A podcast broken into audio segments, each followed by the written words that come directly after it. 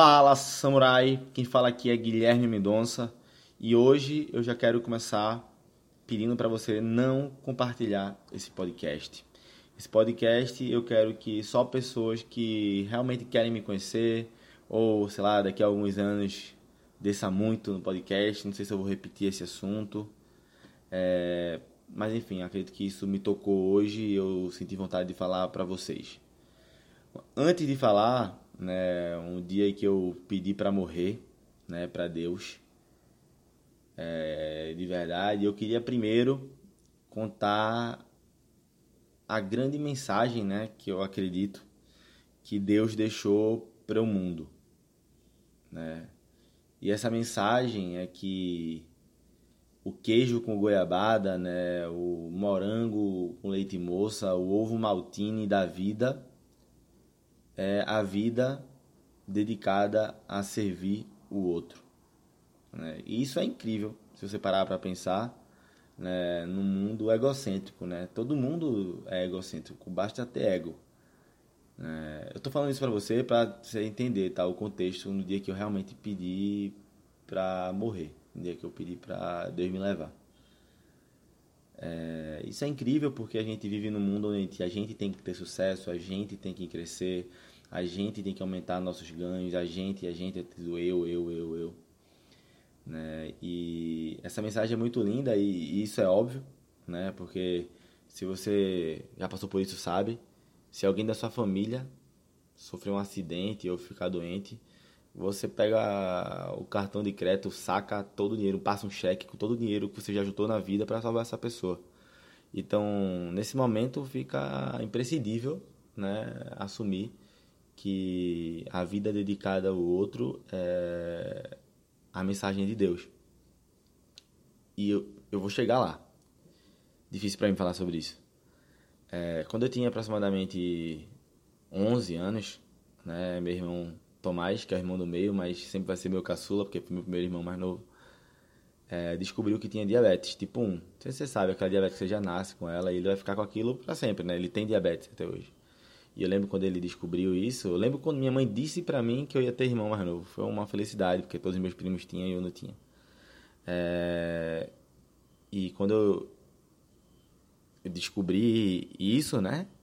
É, eu fiquei muito mal. Ele era mais novo que eu, nem ia poder comer doce. Criança, você sabe, né? Olha, tem uma coisa que fala, criança é inocente, né? Mas é uma peste.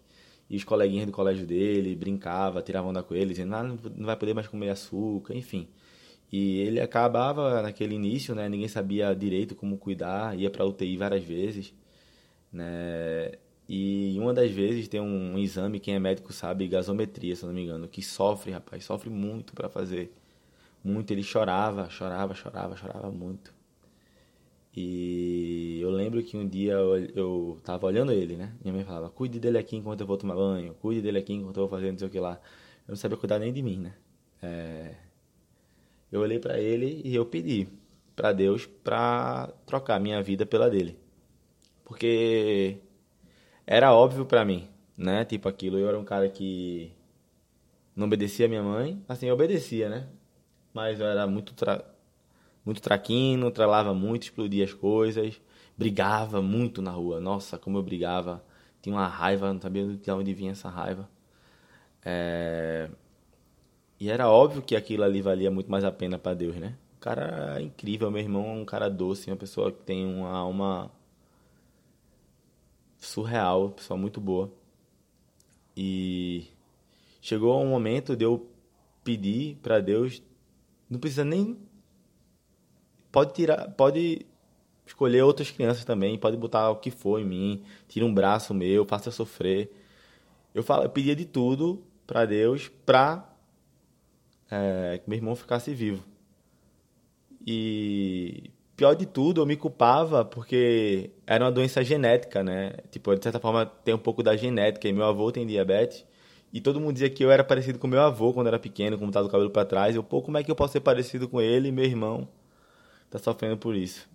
E naquele momento eu percebi que viver não é importante, sabe? que tipo só viver, só se dar bem não era importante, né? O amor era mais importante. E isso é foda porque quando eu paro para analisar hoje, eu nem tenho tanto contato com meu irmão assim, eu tenho com alguns amigos meus, sabe? Mas eu tava unicamente focado em salvar ele. Né? E tu pode estar tá pensando que, tipo, ah, isso aconteceu porque ele é tua família, ou tu faria isso por algum amigo teu, é, ou você faria isso. Claro que você faria isso por um familiar seu, por um filho seu, por um irmão seu. É... Eu não sou especial por isso.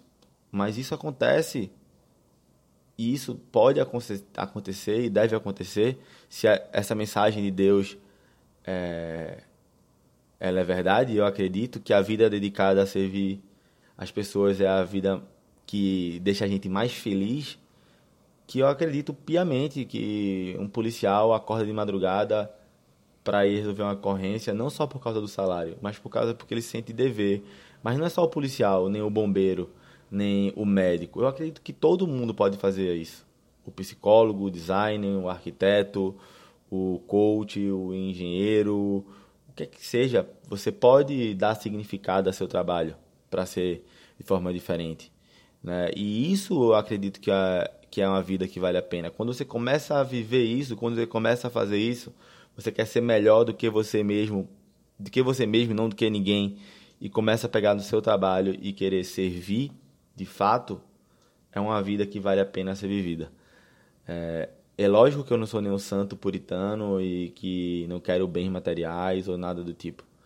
Mas é muito claro para mim, é muito claro que o mais importante, no final das contas, são as conexões.